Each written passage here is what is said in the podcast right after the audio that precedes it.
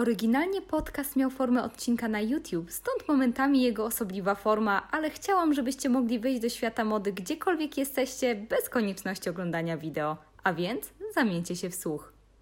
W latach 50. zadano Marilyn Monroe pytanie, co ubierasz do łóżka?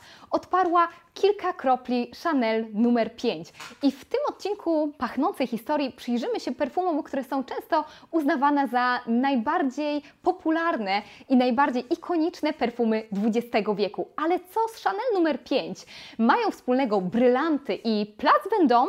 O tym już za chwilę.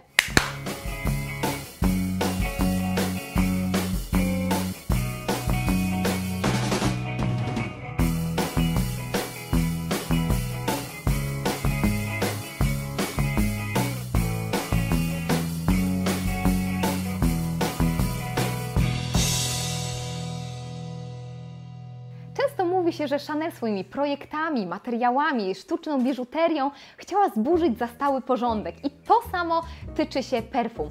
Otóż Chanel chciała zapachu, który będzie zupełnie nowym tworem, będzie mieszaniną zarówno zapachów kwiatowych, jak i korzennych i nie będzie jednoznacznie związany z jedną nutą, ponieważ warto tutaj wspomnieć, że perfumy kiedyś em, wiązały się często z zapachem danego kwiatu, na przykład pachniały różą, pachniały jaśminem. Ona chciała czegoś zupełnie innego. E, Zapach miał być mocny, zdecydowany, absolutnie niemonotonny, zapadający w pamięć.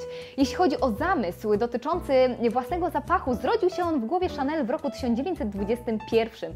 Wizję Chanel miał przekuć na produkt znany perfumiarz Ernest B. Coco i B poznali się w La Bocca, historycznym ośrodku perfumiarstwa francuskiego i tam Chanel e, snuła swoją wizję zupełnie nowego zapachu. Oczywiście Ernest był niesamowicie podekscytowany, ponieważ od dawna już eksperymentował z tworzeniem perfum, które miały być zupełnie czymś nowym na rynku. E, Często cytuje się, że Chanel powiedziała: Stwórz dla mnie perfumy, które będą sztuczne. Tak sztuczne jak ta sukienka, którą wytwarzam. Chanel nie była łatwym klientem. Chciała perfum, które by były trwałe, ale delikatne, które byłyby luksusowe, ale nieskomplikowane. Chanel nie mogła trafić lepiej. B od pewnego czasu eksperymentował z aldehydami, a więc ze sztucznymi związkami, które miały utrwalać nuty kwiatowe. No i to był zwiastun rewolucji. Inspiracją dla perfumiarza były podróże, które odbywał w czasach I wojny światowej. Chciał stworzyć zapach, który przywoływałby na myśl jeziora i rzeki e, Europy skąpane w słońcu. Efektem były bogate perfumy, składające się z co najmniej 80 komponentów wymieszanych w bardzo dużych ilościach.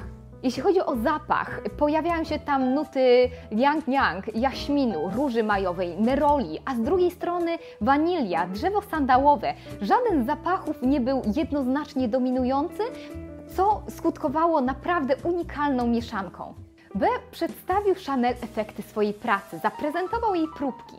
Pierwsza seria była numerowana od 1 do 5, druga od 20 do 24. Chanel zdecydowała się na próbkę numer 5. Ponadto wierzyła w numerologię, uważała piątkę za swoją szczęśliwą liczbę. Mówi się, że swoje kolekcje wypuszczała piątego dnia, piątego miesiąca, wierząc właśnie w potęgę liczby 5. Tak jak w swoich projektach, w nazwie perfum Chanel poszukiwała prostoty, zdecydowała się na krótką, chwytliwą nazwę Chanel numer 5. Warto tutaj wspomnieć o flakonie, który też jest zupełnie inny od tego, co było wówczas na rynku. Nie jest to bowiem dekoracyjny kryształ. Jest to bardzo proste szkło, e, przywodzące nawet na myśl butelki z laboratorium.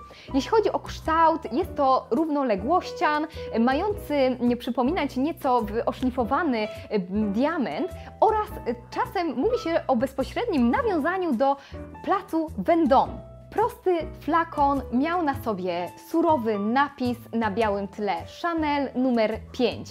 Em, W początkowych kampaniach reklamowych nawet y, był taki slogan, który wspominał o tym, że prostota e, samego flakonu wynika z tego, że zapach wewnątrz jest tak bogaty, że nie potrzebuje dodatkowego opakowania. To jak ikonicznym flakonem jest butelka Chanel numer 5 może wskazywać fakt, że jest jednym z eksponatów nowojorskiej MoMie oraz to, że Warhol, ten sam Warhol, który uwieczniał w swoich pracach Marilyn Monroe czy Jacqueline Kennedy, zdecydował się poświęcić swoją pracę właśnie butelce Chanel numer 5.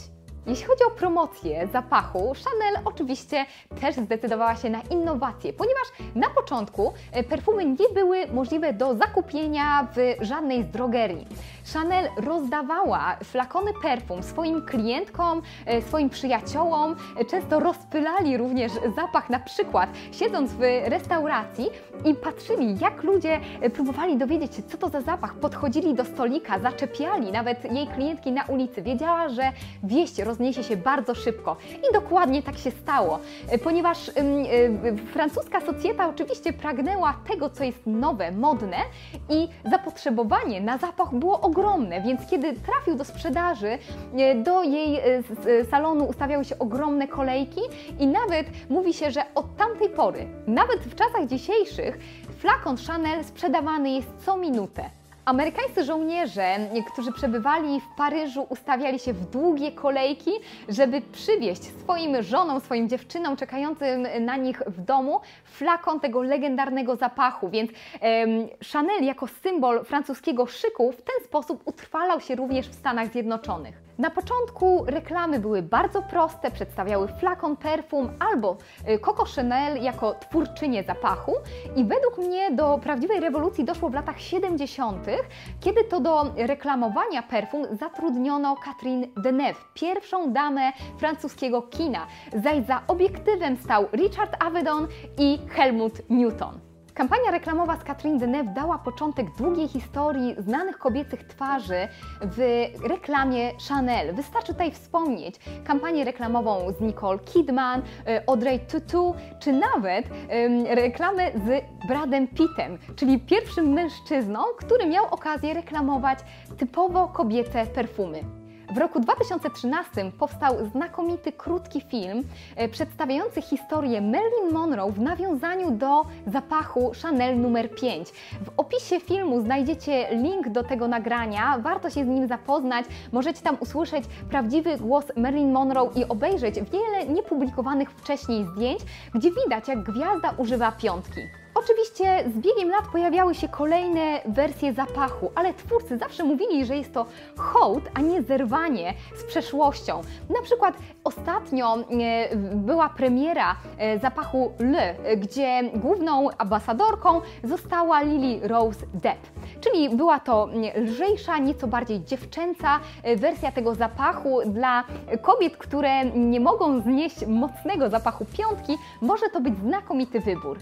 Czy Chanel numer 5 jest zapachem dla każdej kobiety? Na pewno nie, ponieważ w dosyć ewidentny sposób nawiązuje do przeszłości. Jest to zapach, który odbiega od współczesnych perfum. Ale sądzę, że jest on popularny przede wszystkim ze względu na to, że jest on symbolem luksusu, pewnego rodzaju y, marzeniem, ponieważ cała otoczka wokół tego zapachu działa na kobiety jak magnes. Jestem ciekawa, co Wy sądzicie o Chanel numer 5. Może używacie kolejnych kolejnych wersji tego zapachu. Może planujecie je nabyć? Dajcie znać w komentarzach. A ja już teraz zapraszam Was do subskrybowania i do oglądania kolejnych odcinków Freakery. Do zobaczenia!